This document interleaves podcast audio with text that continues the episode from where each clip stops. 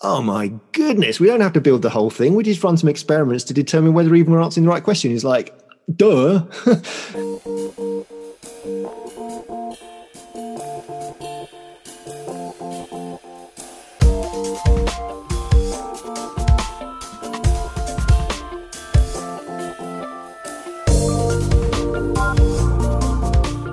Welcome to the Etch Podcast, giving you an inside look at the strategy, design leadership, and innovation from experts across different industries who are actually doing it. I'm Ross Chapman from Etch, and our guest this episode is Elvin Turner. Elvin is an award winning innovation expert and associate professor of innovation, entrepreneurship, and marketing for MBA and executive education programs. His new book, Be Less Zombie How Great Organizations Create Dynamic Innovation, Fearless Leadership, and Passionate People, came out earlier this year, and it distills 10 years of field research amongst some of the world's leading innovators in a pragmatic, actionable toolkit. Elvin, thanks for coming on the Etch podcast. Thank you for having me. It's a delight to be here on a chilly Monday morning. Absolutely. It's nearing the end of 2020. What have been your highlights this year? Well, I guess the book coming out inevitably was going to be one. That was a, a labor of love. And to, to, see that out and getting the feedback that it's getting has been gratifying and, and great to see that it's being helpful to people. All kinds of different highs and, and lows, I suppose. Um, lots of good family highs with kids going transitioning into different stages of life, which has been fun. I, I, have to say though, I've just started a project which is I'm already calling it a career highlight, even though I'm only a month into a six month assignment. Oh my goodness, it's it's ticking all the boxes for me on working with an organization that is highly purpose led, really trying to change the world and they want to build out innovation infrastructure and they asked me to help. So what's not to like? So yes, lots of good stuff this year, lots to be thankful for. Incredible. And I'm also joined by Seth Campbell, who's our head of innovation at Etch. Welcome, Seth. Hi there. And what have your highlights been this year so far? Ah, God, it's a bit been a bit of a year, hasn't it? Turbulent um, doesn't even get one percent there. I think you know we're here to talk about innovation. I think that this kind of shock that has uh, that has cut across the world and and everyone's personal lives and also business lives as well. I guess just really put into focus how dealing with change is it, it was always important but it's just really brought it into the foreground and i think um, all the conversations that we've been having at work and, and personally been illuminating if you can get a silver lining out of something so difficult. So a lot of um, constructive conversations about change, I think, has been has been a sort of a theme over the year. You know, partly just from this kind of forced experiment we've all been in. So yeah, that's that's definitely been a highlight. And and I think seeing a little bit to what Elvin was saying that the the traction that some of the um, the concepts that have been hanging around in innovation, you know, for for, for decades in, in some cases, uh, uh having having some um, clients that are really looking for new ways to innovate, new ways to experiment and be bold in in a, in a challenging business environment has been has been uh, definitely a highlight. Looking into the light of the future and and what the next decade is going to bring um, as a result of some of these changes is exciting. I, I, think so too. That that's fantastic. Thank you, Seth. So, Elvin, the, the book Be Less Zombie, it's been described as an excellent and practical guide for any leader trying to turn on higher levels of innovation in their organization. What led you to put it together? What led you to write this book? Well, I, I never really intended to write a book, and it was born out of necessity, really, as you know, innovation often is. I found myself going into lots of assignments inside organizations of all, all different kinds. And we'd do some work. It might be doing some design sprints. It might be doing some training. It might be doing some leadership development. It could be all, all kinds of different types of, of assignment. As I was leaving, I always felt that I wanted to leave something behind that would be like a, a helpful field manual for people who could have a point of reference to go back. Because, you know, the best will in the world, I'm a consultant. I go in for a limited amount of time. My aim is always to try and build capability so that people can do more better on their own. But you always know that there's a limit to what you can do. There are going to be bumps in the road ahead where you, are not able to help. So, what can I leave behind? And even though there are stacks and stacks of great innovation books out there, I never felt there was one that was quite what I wanted. So, I thought, well, why don't I write it then? So, it ended up being a combination of, I guess, my experience, which is in innovation, change management, and, and leadership and communication, actually. And I found that a blend of those things was the thing that people were really needing to help them get through the innovation journey. So it was really born out of that um, a desire to want to be able to keep helping beyond the assignment. So yeah, that's where it came from. So interesting, and and your point about kind of communication in there, and really speaks to the the cultural part and what you're kind of leaving behind, and and how an organisation could go on maturing. So yeah, I, I love the book. Trying to resist the temptation to totally geek out. You you do caveat um, that the book isn't for innovation geeks. And I thought that was really interesting. And, and, and we found that, you know, lots of innovation attempts, and even the word itself is it can be a bit caustic. And lots of attempts and organizations have fallen short in terms of expectations. And, and there can be a kind of, if not done the right way or with the right traction, there can be a kind of lack of respect for the initiative of an innovation team. Uh, that's something we, we find in engagements. Uh, and I just wondered if you could talk a little bit about that. You know, there are there are some kind of negative association sometimes around innovation. You know, what do you think are some of the ways to to kind of address that and kind of tackle them head on and, and help? Well, I think often the, the negative associations have come from negative experiences where someone with good intentions has tried to move the needle on innovation inside the organization.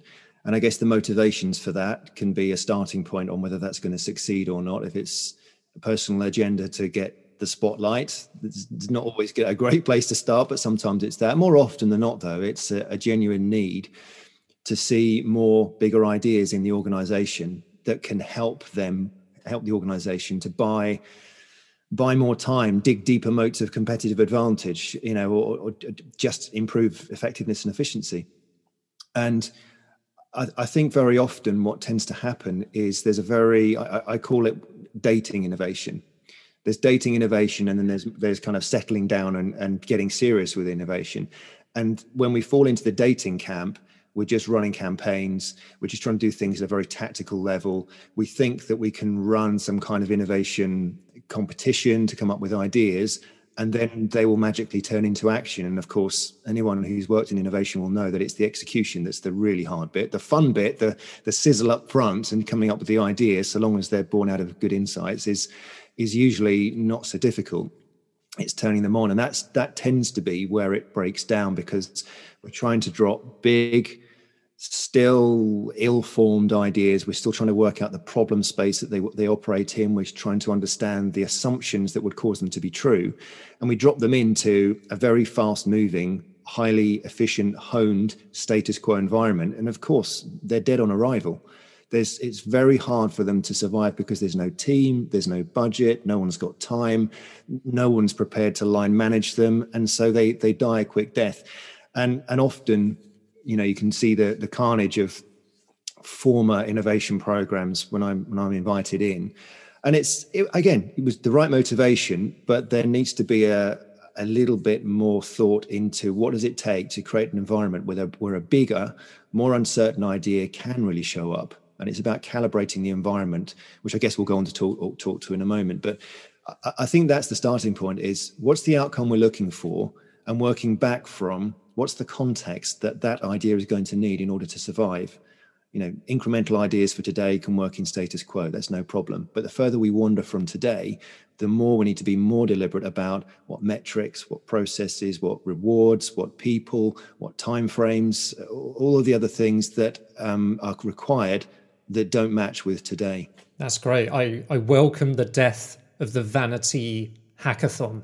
it, it, it, needs it needs to go. Yeah, that that's that's that's a, a, a more practical way to approach it. I'd mm. say. And I, I guess something that can happen is you know there there is a motivation and there's lots of new ideas you know um, the, the the very front end of the kind of funnel or cycle um, you know uh, uh, has happened and there's a lot of excitement. And sometimes that can trigger that kind of knee jerk let's go and build it you know let's let's let's um let you know we, we've um we've done what we need to do. Um and and sort of almost ironically, uh, sometimes you need to slow down in those phases in between. And there's actually you know i think to what you're alluding to there's a kind of infrastructure of innovation almost that need that that needs to go alongside to to really encourage um, sustainability. But that can be really challenging because people, you know, when you're sitting there as a as a someone supposed to help with innovation, you're saying, well, maybe we should go slightly less fast. You know, how do you kind of um, get around that? I think it can be helpful to point to organisations that do this well, and particularly if the task at hand is to find more disruptive ideas, more transformational ideas, we have to deal in reality. And I, that for me is de- dealing in the reality that most of these big ideas will end up failing. And point to organizations like Amazon and Google who have who have industrialized the approach to discovering more disruptive ideas. And they themselves uh, google google labs you know google x particularly is very vocal about the fact that 99% of their ideas end up in the bin.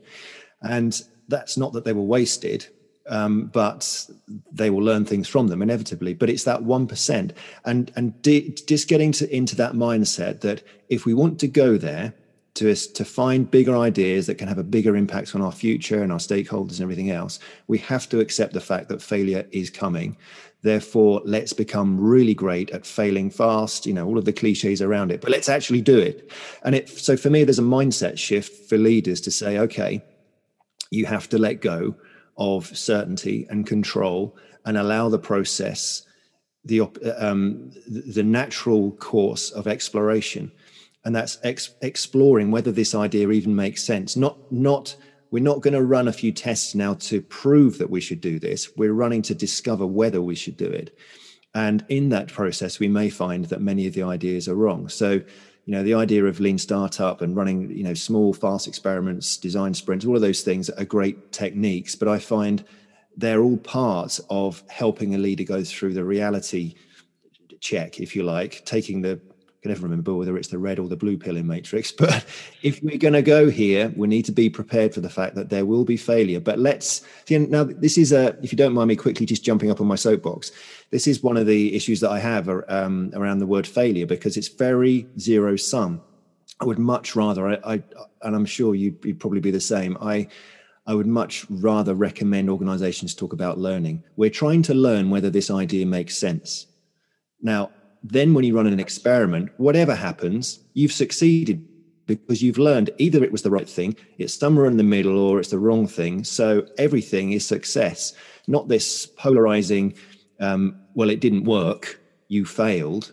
Suddenly, everybody wants to go back into their shell, and and then you know next time around when someone's asked to run an experiment, how many people are putting up their hands? So, the the starting point for me is we need to get real about a mindset shift that if we're going to go for bigger ideas, we can find them, but we've got to generate tons more ideas because it's all about volume, and you'll find the gems, you know, amongst the rough.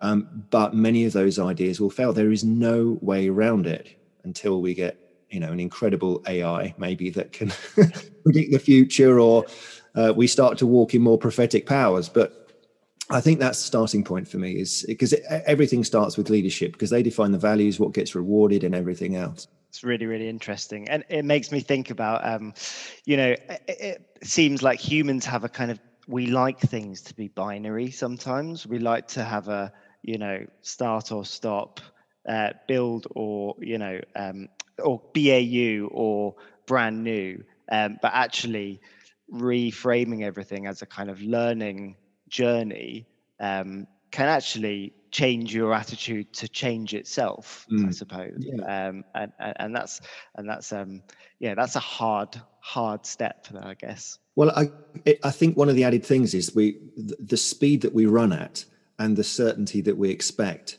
in the status quo tends to get transferred into um, the exploration mode. So we're what we you know. Come on, show me the ideas, show me the money effectively. Why are we hanging around? Come on, this this is obviously going to work, or that obviously isn't going to work.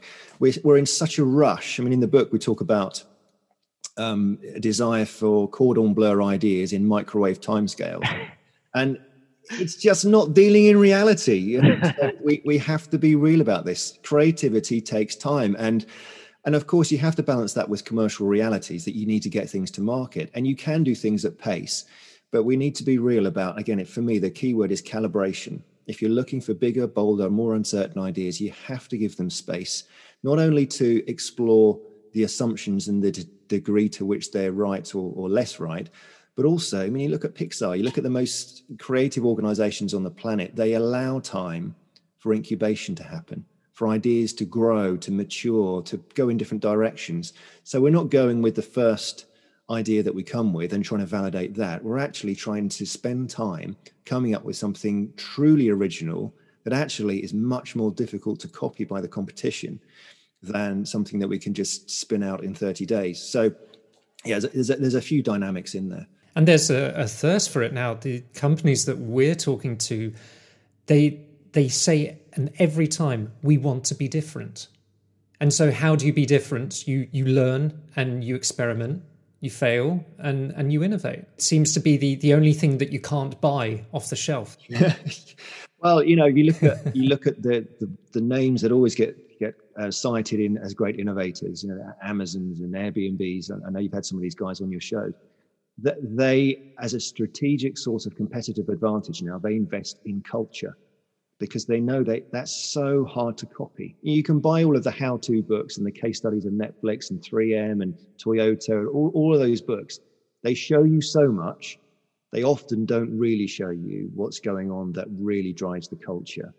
And that, you know, that's the secret sauce that's hard to copy. It's, it's IP effectively. It makes me think actually, you, you have this term in the book um, called the, the innovation particle um, which uh, I love. Um, would you mind just kind of giving a bit of an overview of that? I guess the other thing that's um, that relates to it was this idea. Some of the imagery is great of um, businesses having one eye bigger than the other.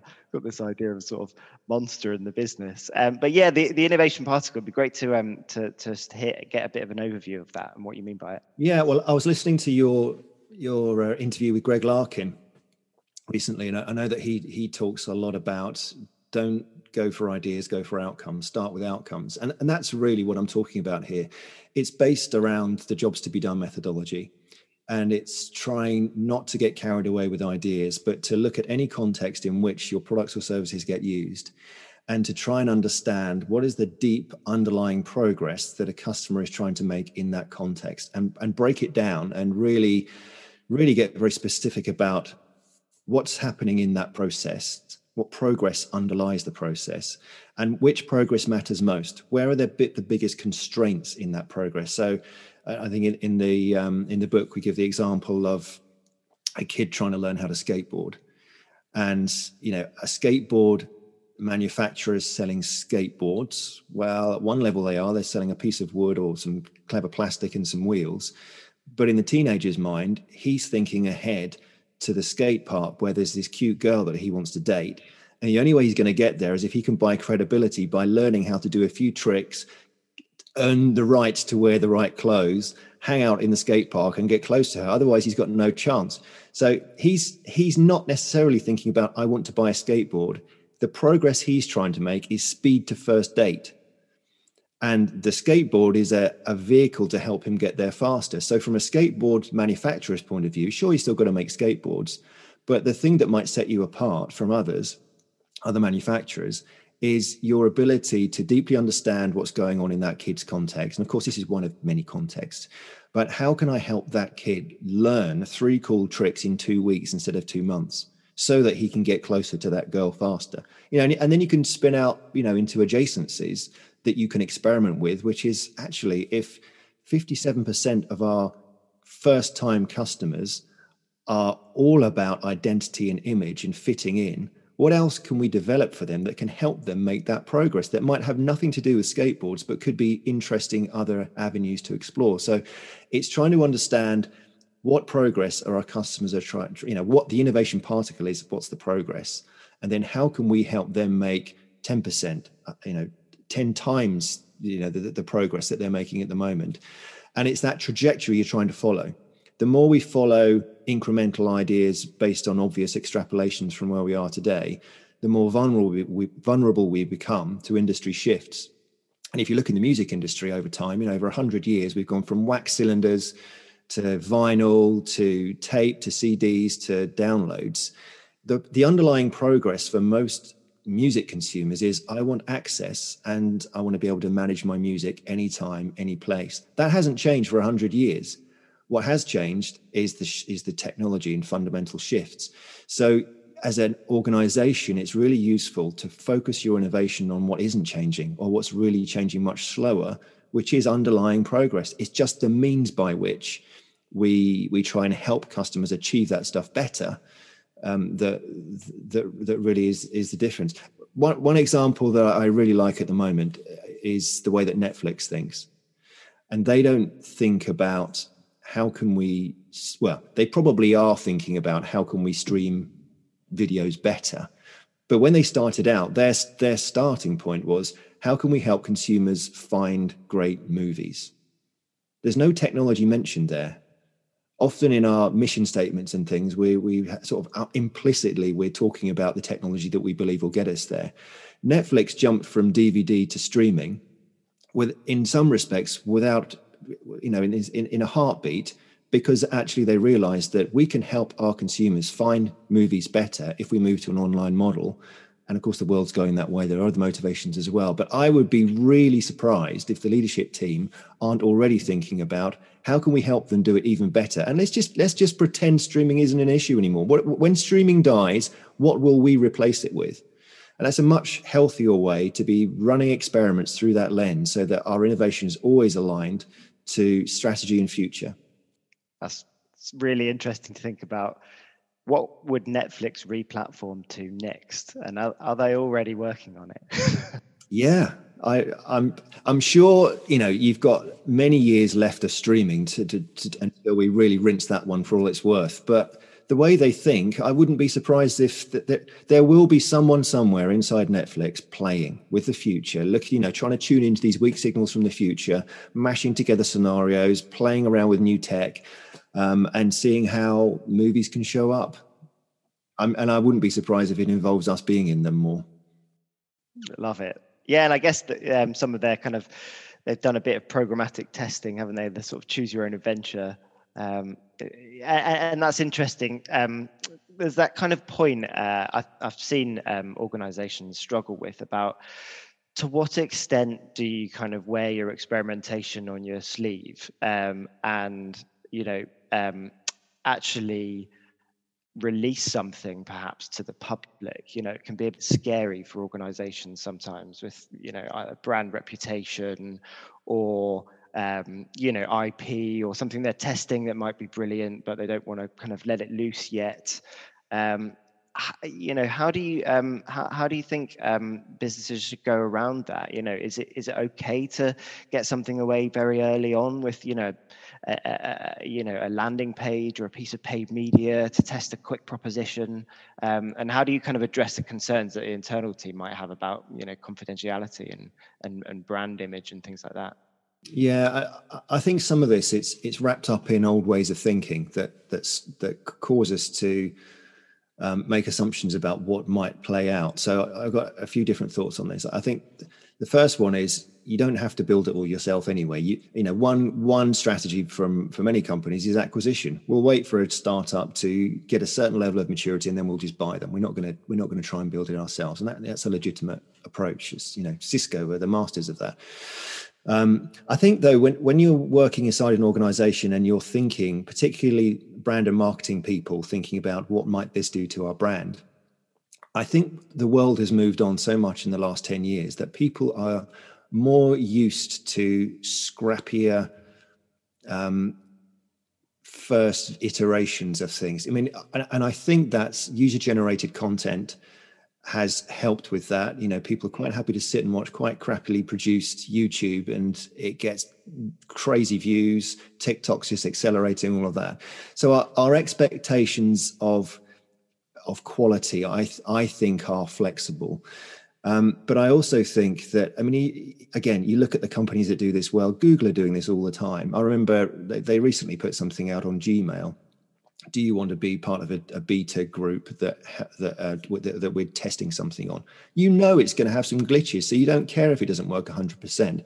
So I think some of it is the framing with the customers. What's the expectation that you're setting with this thing, so that um, we're all on the same page? It's going to be a bit bumpy, but we're here to learn. And the people who are interested in signing up to that kind of stuff are the geeks anyway. They, they, they want to see what's going on. They'll give you all the feedback you want. They'll tell you it warts and all, which is what you want right up front uh, to help you flush out some of the assumptions. So I think if it's positioned in the right way, and, and now, you know, you can go and find, I always say to organizations that are nervous about this, um, there is always a, a percentage of your customer base that's desperate to play. They're bored out of their minds and they want to play with new stuff. Or they're just right at the front of the innovation curve and they want companies to come to them and say, help me help me develop this together well go and find them you can find them it's just effort find them and create a small community where you can launch stuff to them first you know behind a firewall or whatever else and you know ga- gaming companies have been doing this for years. You have people coming in and testing games. Movies do it with pre-screening. You can find a community to do this safely.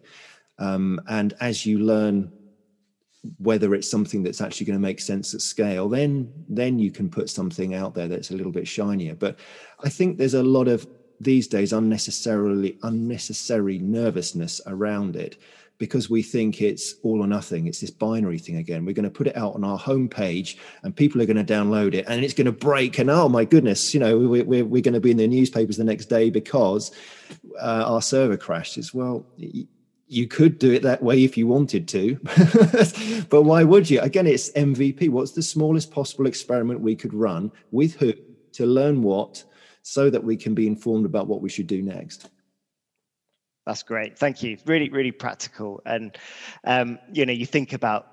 I guess we we most often hear about the sort of platform type businesses um, that are enabled to do this kind of thing. Yeah, I'm thinking about like Google Glass didn't really hurt Google in a significant mm. way in in most people's minds. It's still used. Um, so, you know, and I think that might be another trend as well. How how to kind of reposition an organization as a platform so that you can, you know, sort of um, convincingly delivered completely new, more diverse types of um, you know business model propositions um, that might you know n- not immediately seem like a natural evolution, but are actually building out an ecosystem of different different options, which kind of leads me to think about you know renewing business models and the sort of rate of renewal um, that that businesses you know should go through. If we kind of assume that some kind of you know we look at the way that the um, you know the, the lifespan of a business is diminishing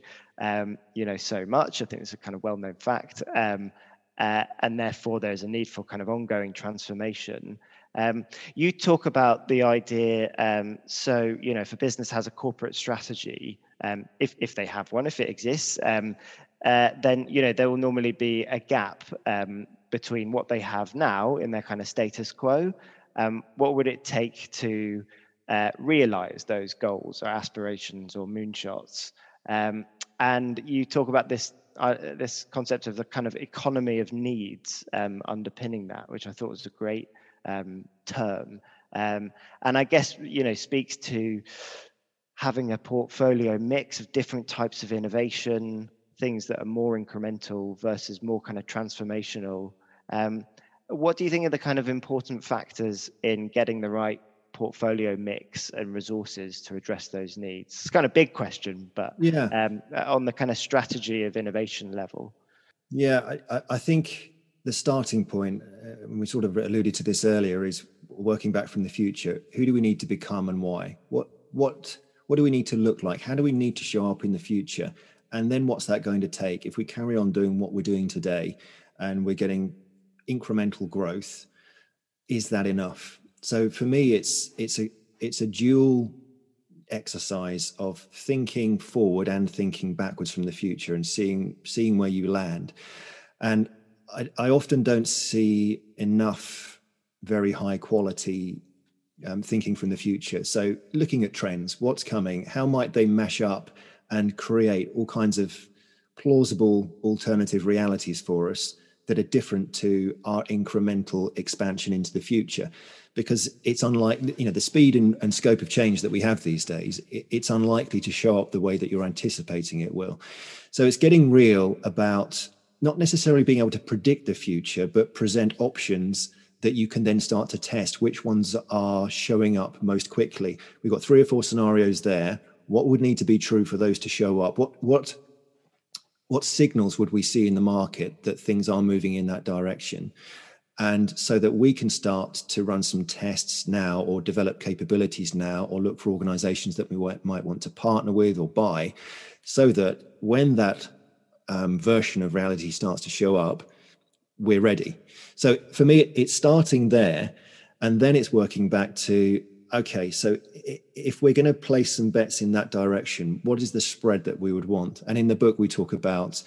Um, and this isn't my research, this is, this, is, this is fairly well established. This starting point of a 70 20 10 split 70% of your innovation is just focusing on the core, keeping the engine running, and you have to do that. Uh, 10% at the other end is playing with the future. It's the experimental stuff, most of which will fail. And in the middle, you've got this 20 where you've got ideas that are coming down from the crazy zone, the, the labs that are showing some promise, and you want to take them to the next level. And they're ideas that you're looking at your core and thinking, well, this works in our eh, eh, current customer base what adjacent customer bases could we move into where we don't currently work but actually the stretch isn't very far it's it's it's almost a matter of tweaking the business model or um, tweaking the, the, you know the go to market model or something like that so that allows you to think about what is a smart wise i guess balance of what we need. And every industry is going to have a different balance. If you're working in very fast changing industry like tech, for example, 70, 20, 10 probably won't cut it. You're going to need more like a, I don't know I'm going to have to do the maths off the top of my head now, but maybe it's a, a 40, 30, 30 or something like that because things are moving faster.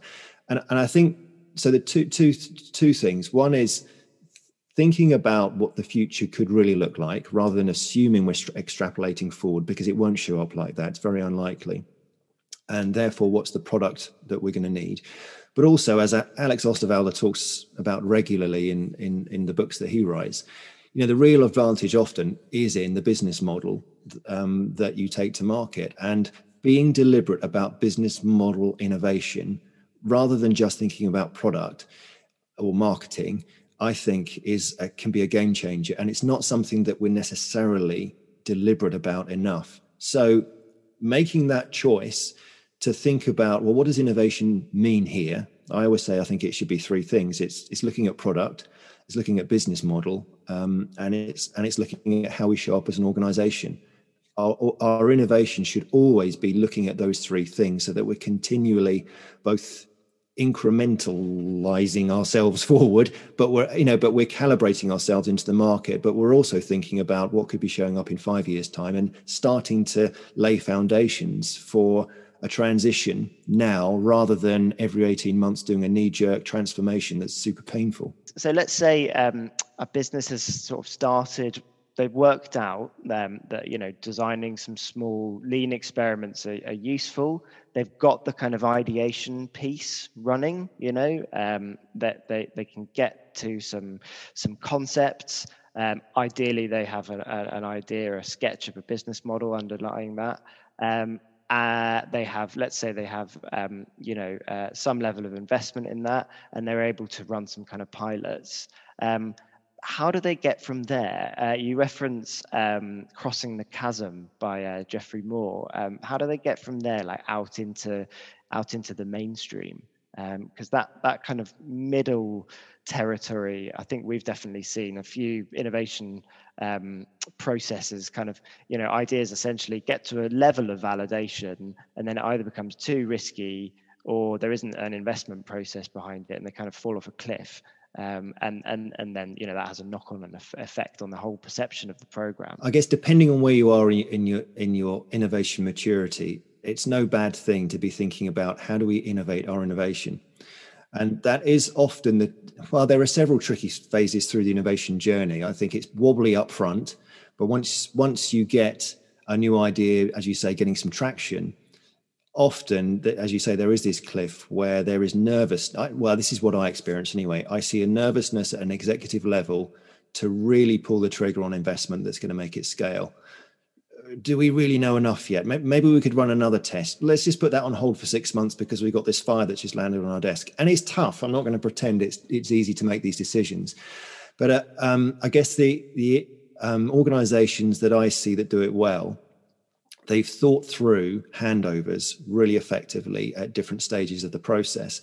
And whilst they are developed, so you've usually got a team to some extent that's in the business but separate from the business that's out there playing with the new ideas even at that early stage when we're starting to get signals that something is probably going to work you start to bring in people from the core business and say this could be coming what would need to be true for this to work at different stages of the business and we're real about okay well in the next 12 months we've got this stuff happening um, we're going to need to set aside some resource here. We're going to need to know this. We're going to have to start talking to channel partners. Let's work back again from the future to understand what would need to be true for this thing to, to fly through the organization. Because that's, it's usually the, the hand, in the book, we talk about driving with your handbrake on. It's usually a lack of good process or cultural nervousness that is causing the roadblocks that when you get to decision point, the, the, executives often genuinely don't know how to make the right decision. So designing a process where we all know what needs to be true to to um, act on a, a, you know a scale decision is a starting point. I think also though that you know the whole crossing the chasm the the premise behind that is so anyone who hasn't read the book the idea is that you've got this curve of growth and it can your idea can suddenly start to spike in growth with early adopters and innovators. But when you go to the mass market suddenly the growth disappears because the thing that the innovators wanted isn't the thing that the mass mass market wanted. And you can believe your own experiments are going to validate your your growth when actually it's almost like two different um, markets you're working with. So how do you know what the mass market wants? Well, you keep experimenting, and you don't fall into the assumption that just because we've made it with the innovators, we're going to make it with the mass market. So you start running experiments with them earlier on as well. And what, one of the things that I have seen work well is um, inviting in customers who are just again we talked earlier about find find the customers who want the bleeding edge. Help them help you learn. But as soon as you can i would say also bring in some of your more open but conservative customers to say we think the future might start to look like this. Tell us how this might show up for you. Or what nervousness would you have about this? What you know what might a journey be to this sort of idea and you're helping them give you the data that would give you the confidence to make a decision around scaling rather than feeling like right let's do this this, this bet where we're going to try and jump off the cliff and over over into growth. Well no let's include them in our journey to understanding what would need to be true for growth to show up. And you know sometimes products can't cross the chasm because there isn't a mass market for them. Better to find that out now and not back it then back something that then creates another innovation experience that no one wants to go near again. Amazing. Uh, it's a it's a it's a tough one. Um, so I wanted to talk a little bit about um, culture um, because there is you know there's there's a lot of you know innovation theatre kind of gets banded around as another kind of negative connotation. But I would say you know there is an educational aspect sometimes of people just trying out this new toolkit of you know things that we're doing um, how to kind of you know play constructively in an organization. Um, uh, so I'd just like to uh, get your thoughts on kind of where corporates should start um, and at what point do they need what kind of guardrails do they need um, you know and the kind of the, the getting the balance right between getting people educated and feeling comfortable um, and then really trying to realize some value because um, that's quite a, a, tough one i've found. Yeah definitely. Uh, uh, for me there are two i'm sure there are more than two but there are two that i talk about in the book starting points. In an ideal world you want to start strategically. You want the board on board. You want them to be understanding what this is going to take so that we can move into a new um, a new way of delivering innovation at, at scale and you know and effectively that isn't always a luxury that you have, depending on who is trying to initiate more innovation inside the organization. Quite often, it's someone buried down in the middle of the organization say, Come on, we need this. We're going to die otherwise. You know, and you've got people who are passionate about the business or the organization, but they don't really have a platform to do it. And so if if so that you know, ideal world, it's starting at senior level and they're they're backing the journey. That I would say, in my experience, that's not always where it begins. So what I always advocate is find someone somewhere, find the most senior person you can who has a problem that they really need to solve soon, and they have some level of motivation to want to sponsor innovation. And then just start running experiments. I mean, I have to say, I mean, the lean startup, when I read that book, it changed so much for me, as I think it has for so many people. The the mindset shift to, oh my goodness, we don't have to build the whole thing. We just run some experiments to determine whether even we're answering the right question. Is like, duh. but still, you know, 10 years later, I can stand in front of a room just running some leadership training and hold up that book, which I think is one of the most important business books written in the last 50 years, probably. I don't think I'm exaggerating in that because the impact that I see that it has. You hold it up and you say, Who's ever heard of this book? You might get two out of 30. Okay, who's read the book? And then you get some more awkward sort of shuffling. Well, I, you know, I read the first chapter, but I was just busy. That inch of paper, I, I, I couldn't justify the time to get through. Well, most people have still not heard of experimentation. Now, you might find it in IT, you might find it in product development, but actually, in the mainstream organization, most people, it's a brand new idea still. And I found that when you take that idea of running small, fast experiments that gives you permission and lowers the stakes, that's what it's all about for me. It lowers the stakes for taking that first step towards an idea that otherwise we won't go anywhere near.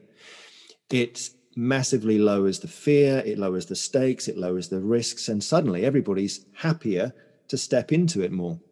So I, I, I did some work with Pernod Ricard, the the global drinks company, a few years ago, and um, I was doing the training with the board, and there's a uh, the guy at the time who was the marketing director. I genuinely thought he was asleep at the back of the room, and I was quite cross with him. Actually, I nearly, I nearly, I wanted to embarrass him and wake him up, and but I, it turned out later. Throw a book at him.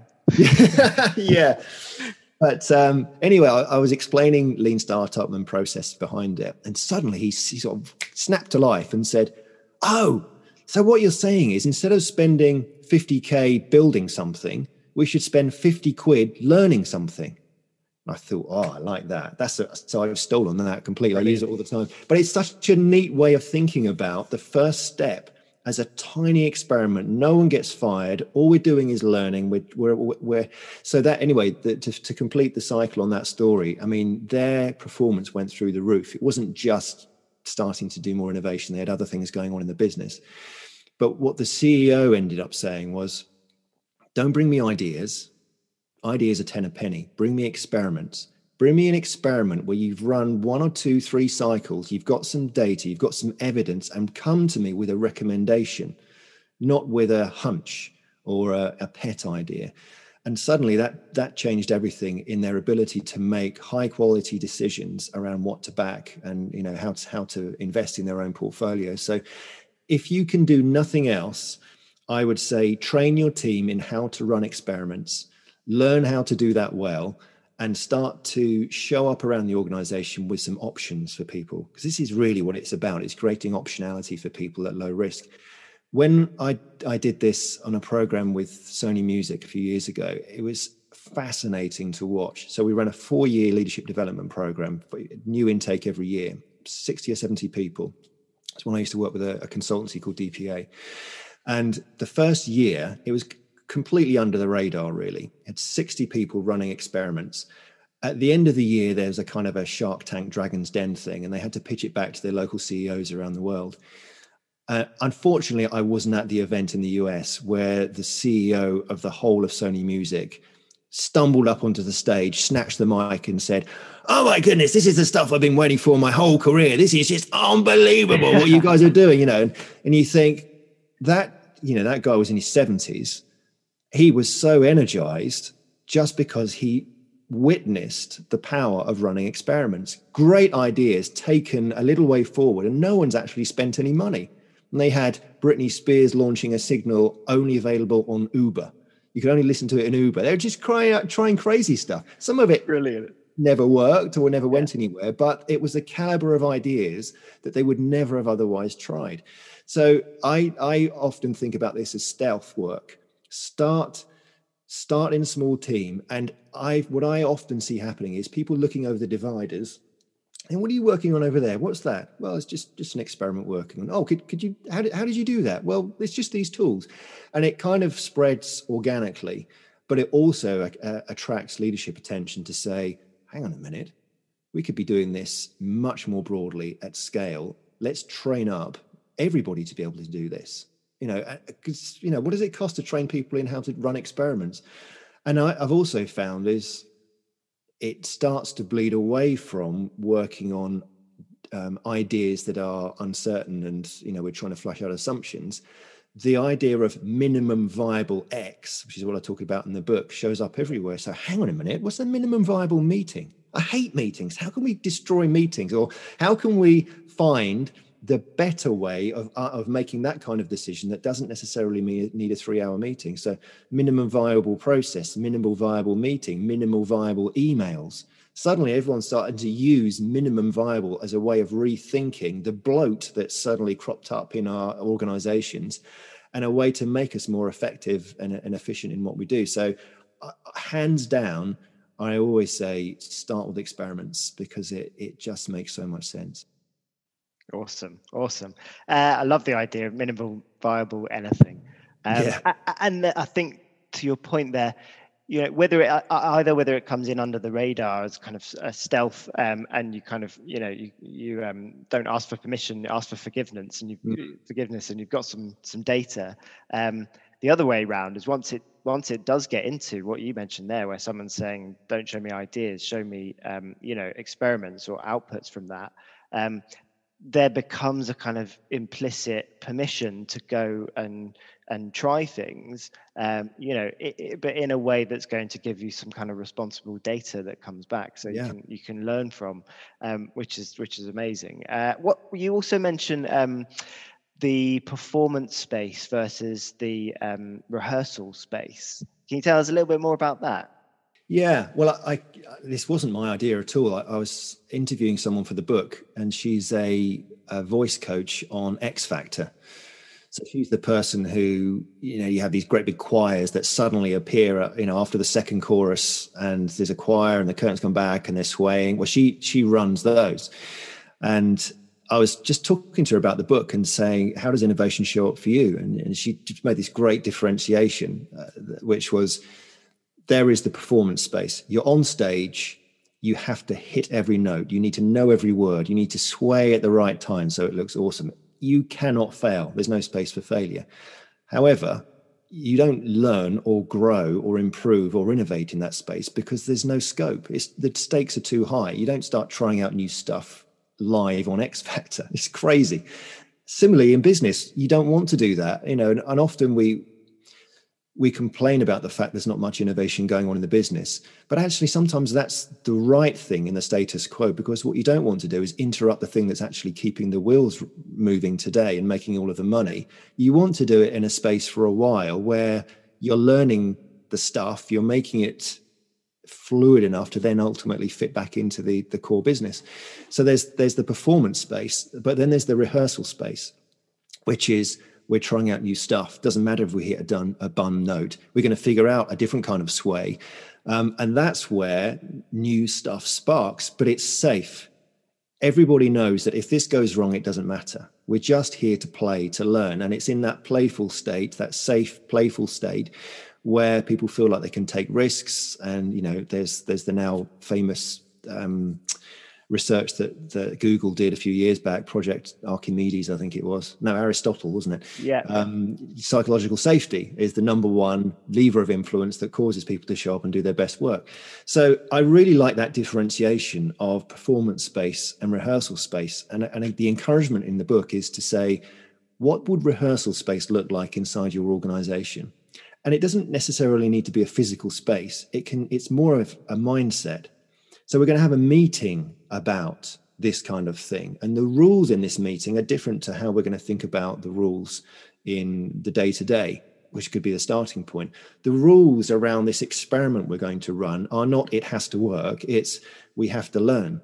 So what, how we how are we going to work with one another to build the trust? So I mean for me, I look at, I mean, I haven't worked inside Spotify, but I read a lot about them. And the case studies that I've seen is at the beginning of each project, a project team starts up, it's cross functional, so they can make decisions fast and you know, got the expertise built into the team. But what they also do is have a conversation about culture. If we need to reach this outcome in this time frame, what will need to be true about how we show up for one another? How will we make decisions? How can we build trust for one another? And then how can we hold one another to positive account through the journey so that we can all do our best work? What a healthy conversation that is. So that that's what I'm really talking about here. It's you know there's a performance space cultural dynamic, but then there's also rehearsal space, and it's just being very clear about if we want this kind of work, let's co-design and collaborate around what would need to be true in terms of process, resources, culture, behaviors, trust so that we can do our best work. It's really interesting, uh, and it's making me think. There's there's a bit of um, I see sometimes some divided opinion in the kind of literature. I know um, uh, Alex Osterwalder, etc., um, talk about they actually gone all in and say there should be a kind of CEO and uh, I think it's a chief um, entrepreneur or something like this. Um, there's a fair bit of theory about kind of dual core processes um, you know, the, uh, the executional part versus the, you know, new disruptive thing that will put the uh, existing business out of business someday. Um, you know, which which is which is one way. The other is a kind of you know a blended approach where people um, can cultivate working on new ideas at the same time as working you know on the existing business um, but that can be a tension for people. So, you know, one minute you're doing executional reports on margin and performance, and the next you're trying to, you know, blow something up and learn something. Um, how, like, how do you, what do you think is the best way for for that um, for that kind of different modes of thinking to be to be managed? I'm not sure there is a perfect answer. I, I, really believe that it depends a lot on the organization itself. You know, what's in your DNA? How do you work? How do you go to market? How do you currently measure value and, and all sorts of different things? And and in, in the book, there's um, a model that, that shows, you know, four different approaches that you could take, you know, from the extremes of it's all done in a lab off-site somewhere through to actually it's very organic. It, it, things come up as they come up and it's everybody's job.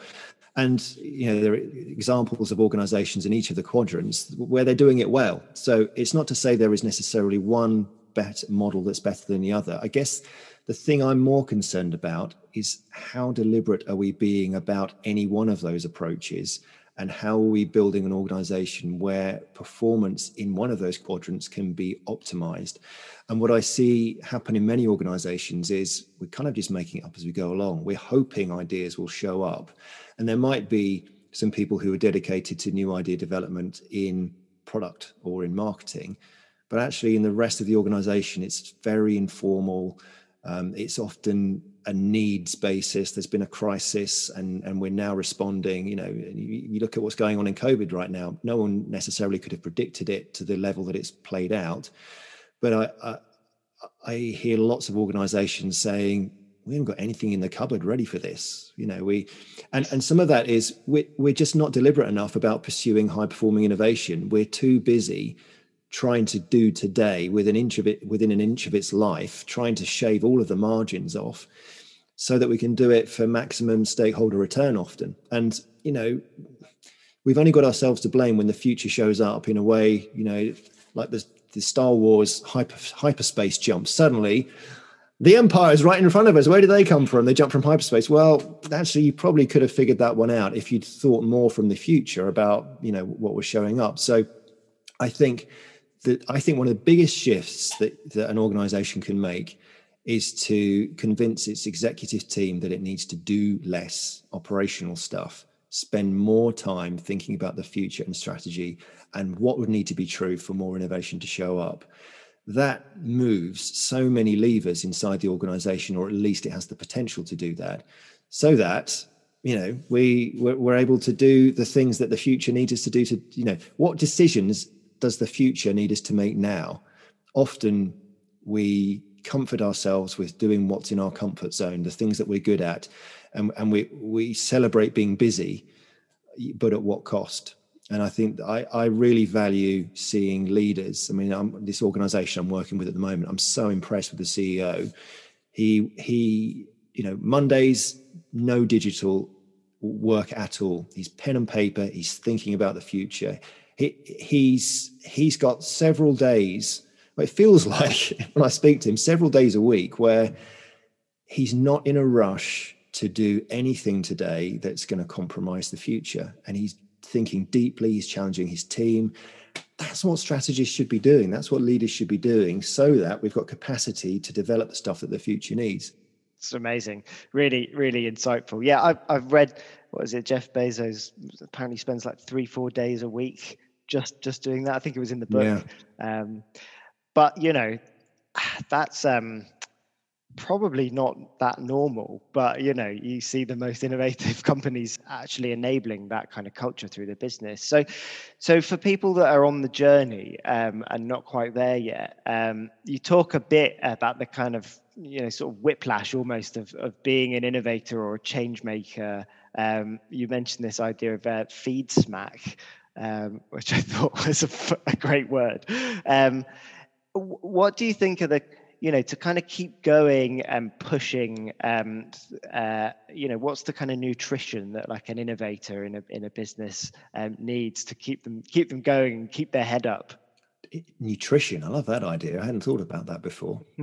Well I, I, think it does depend on your environment. It depends on what you're trying to do. If you're if you're trying to do anything that is beyond uh, too too far beyond what we're doing today I, I would say two or three things. So first keep keep the stakes low for as long as you can.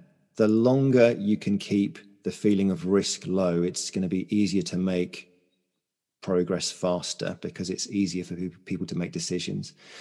Uh, and I think linked to that, one of the things that I've learned, and um, I, actually I heard this from a, a guy who runs um, innovation at HSBC and then found it to be true.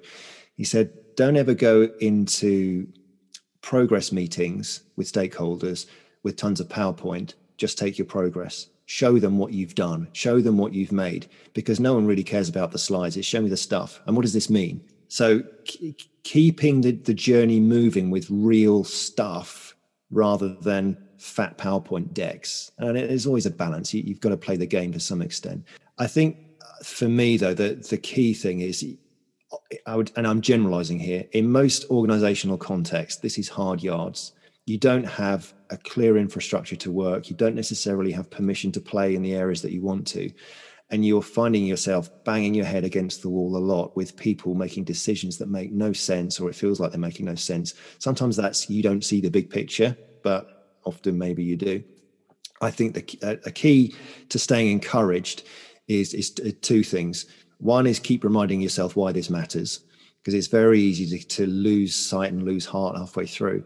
But secondly, and I think probably even more importantly, is choose your friends. Find some people who get what you're trying to do and you can check in with, and they can say, it's all right.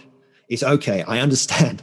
But actually, uh, it sounds a bit silly and a bit naff, maybe, but you need a lot of encouragement when you're being told no a lot or when you're failing a lot, you know, and you know you're onto something. We just haven't found out what that thing is yet. You know, if you're in one of these labs where you're trading in 99% failure that's not well we talked about that earlier you're learning remember? But deep down you've got a great idea and you really want this thing to work and then it doesn't on repeat. That can be quite a disheartening place to be. So i talk in the book about you know people say don't fall in love with your ideas I kind of flip it and say, well, I think you should fall in love with your ideas. When you think about what love really is, it's love knows when to say no and, and when to let go. You're being sort of a responsible citizen at the same time as being, you know, you got some sort of emotional attachment to it. And I, I think we have to be real around the emotion of this because you wouldn't be trying to do the thing you're trying to do as an innovator if you didn't care. So when people say no to something that you care about or something that you've worked your backside off in evenings that people can't see, you need some encouragement. So I, I would wholeheartedly say, and you might not get that from inside your organization. So find friends who understand the journey you're trying to go on, who can help you pick yourself back up and, and go again. Definitely. It's a good idea. Finding finding those sources could be, you know, completely elsewhere as well as as well as within your um, your team and your organization. final thought uh, from me. Um, which you, made me think of when you were talking there about how the journey of progress if we're trying to be more scientific you know with with methods like lean startup behavioral science um, comes into the fore and within organizations what do scientists do? You know um, like a cancer researcher that might spend 25 years for very little ostensible progress um, you know but there is there is still some um, I, I wonder if there are um, attitudes uh, within the kind of academic world. And I guess what I was thinking about was how do you um, see the relationship between corporates and academia um, going in the next in the next you know kind of 5 10 20 years because i guess um, to me the relationship between you know venture um, startups academia corporates mm is changing a bit, and that's probably going to increase as we get more kind of uh, industrialized are very academic, you know, like right in the weeds of synthetic biology, for example, or genomics. And, you know, as the next you know, um, I think it's Andreessen Horowitz uh, talking about biology eating the world next. Just I wondered if you had any thoughts on that, on on the kind of on the on the kind of ecosystem in the next few years. Just to pick up on your first point about the difference between researchers and, and innovators, I, I think if you're on a 25 year journey, usually from the few people who I know work in this field, is every now and again you need to write a paper that's showing what you've learned and it and actually in some respects it doesn't matter whether you were right or wrong it's here's what the research told us. And I guess there's some level of satisfaction and encouragement you can gain from having your paper published, which is all part of the career path. So I guess there, there, yeah. there's that. I mean, it wouldn't it be great inside organizations if there was value in you publishing your findings and people were, you know, pouring all over that and peer reviewing it and saying, oh, yeah, we could do this with it. Anyway, that's just a little, a little aside. Love it. Yeah. I'll be honest, I don't know. I don't know where it's going to go next, but I can tell you what mm. the, the, sorts of things I'm seeing. So I work in universities a fair bit, mostly inside business schools, so not not research. But what I'm seeing even in the business schools is more and more desire to blend the learning with practice, and I'm seeing organizations seeing the appeal of working with business school students, perhaps to do some research or some thinking for them. But being really honest, it's it's not game changing stuff. It's stuff. It's often it's stuff that we haven't got time to do ourselves, and we're buying capacity of a certain intellectual capability that can help us move the needle on on something. I, I'm fascinated just really to see what happens in academia next and what knock on effect that will have because the business model for education is so under threat right now. I mean, even in the local universities to me, there's such a heavy reliance on China and Southeast Asian students coming over and basically funding all of the building that's happened, uh, you know, for thousands of more students in the last few years. And suddenly they're not there. And I would be intrigued to see what's happening in the minds of Chinese organizations and parents and students who were thinking maybe of coming to Europe, but now they're not what does that do to the funding model? It's a huge black hole in the finances of universities. And so, where's the money going to come from? The conversations that I hear about behind the scenes in universities are we need to seriously push reset on everything. How does learning show up? What's the progress that a student is trying to make? How can we help them make that progress in different ways that still allows us to earn the money that we need to do and provide a public service. There's lots of different, you know, um, units of, of, of analysis to look at on this, but that that's why I kind of hesitate to say I'm not sure what comes next, because I think education needs to understand what it looks like. And you know, I, you know, I look at I look at an MBA, for example, and you know, there's, there's a, the prize of of obtaining an MBA, and I look at what's in them, and I teach this stuff, and I think what stops Google from having the Google MBA? And then when you leave your, your you know, you, you get through your MBA and you go to an employer. Well, I got mine from Sussex University. I got mine from Google University. In theory, Google shouldn't carry any weight because they're not a proper university. I'm not so sure. I reckon there are going to be lots of different organizations coming up offering types of qualification that stand shoulder to shoulder with the more established ones. So even that model is interesting, and therefore, where's the research happening, and who owns the research? And so, I would say at the moment, it's just uh, there's a whirlwind in the middle of it all. I'm not sure what what la- when when the whirlwinds pass. I'm not quite sure how it looks, but I'm fascinated to see where it goes. That's so yeah, amazing to hear um, your insights on that and thoughts on it. And and yeah, it's it's uh, certainly exciting. Mm, definitely awesome, Elvin. As we close, is there something that we should talk about that we haven't today? Is there something that's I should have asked, or or something that's spurring your curiosity at the moment that, that we should cover? I suppose. The, I mean, the only thing that we we haven't, and I'm amazed we haven't talked about it, is COVID. Yeah. Um, hooray! We didn't talk about. COVID. well, sorry, I'm going to talk about COVID. Um, well, COVID for me is is so interesting. Not not in the in, in lots of different ways, but I think it's helping organizations understand this idea that we didn't have anything in the cupboard. And and and let's not be unfair. Well, who could have predicted in in many ways what was going to happen and, and you know da da da da. Um, but I think what it's helping organizations realize is that we can't go on hoping our way into the future. We need to be more deliberate about it. And people often say to me, "Oh, you know, COVID crisis. How should people be innovating?" Well, I think people are innovating out of necessity anyway. You know, you see retail and hospitality going online at lightning speed. Uh, that's brilliant to see in many respects, and lots of organizations finally being pushed into digital in a way that they hadn't before. So it's not that innovation isn't happening, but it's happening in crisis mode rather than us thinking about what are the different ways that we could show up in the future. So I, the, the I guess the the call that I'm putting out there is, yeah, you, you do need to keep the lights on. It's hard right now. Uh, innovate. You've proven that you can innovate at speed and at scale.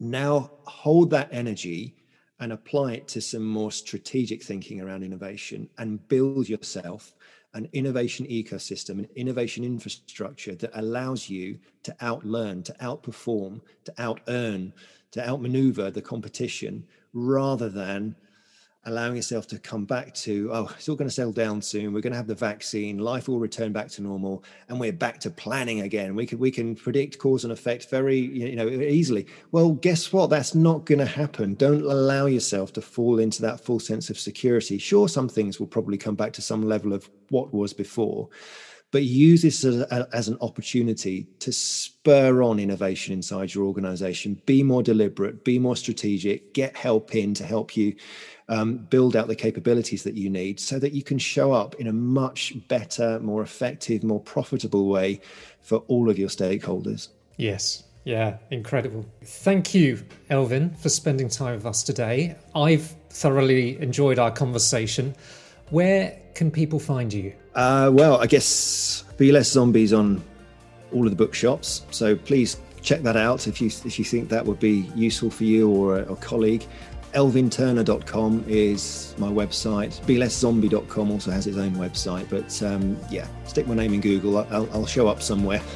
well, thank you so much. And uh, yeah, appreciate the conversation we've had today. Yeah, thank you. It's been lots of fun. Thank you for having me on. Thanks so much, Elvin.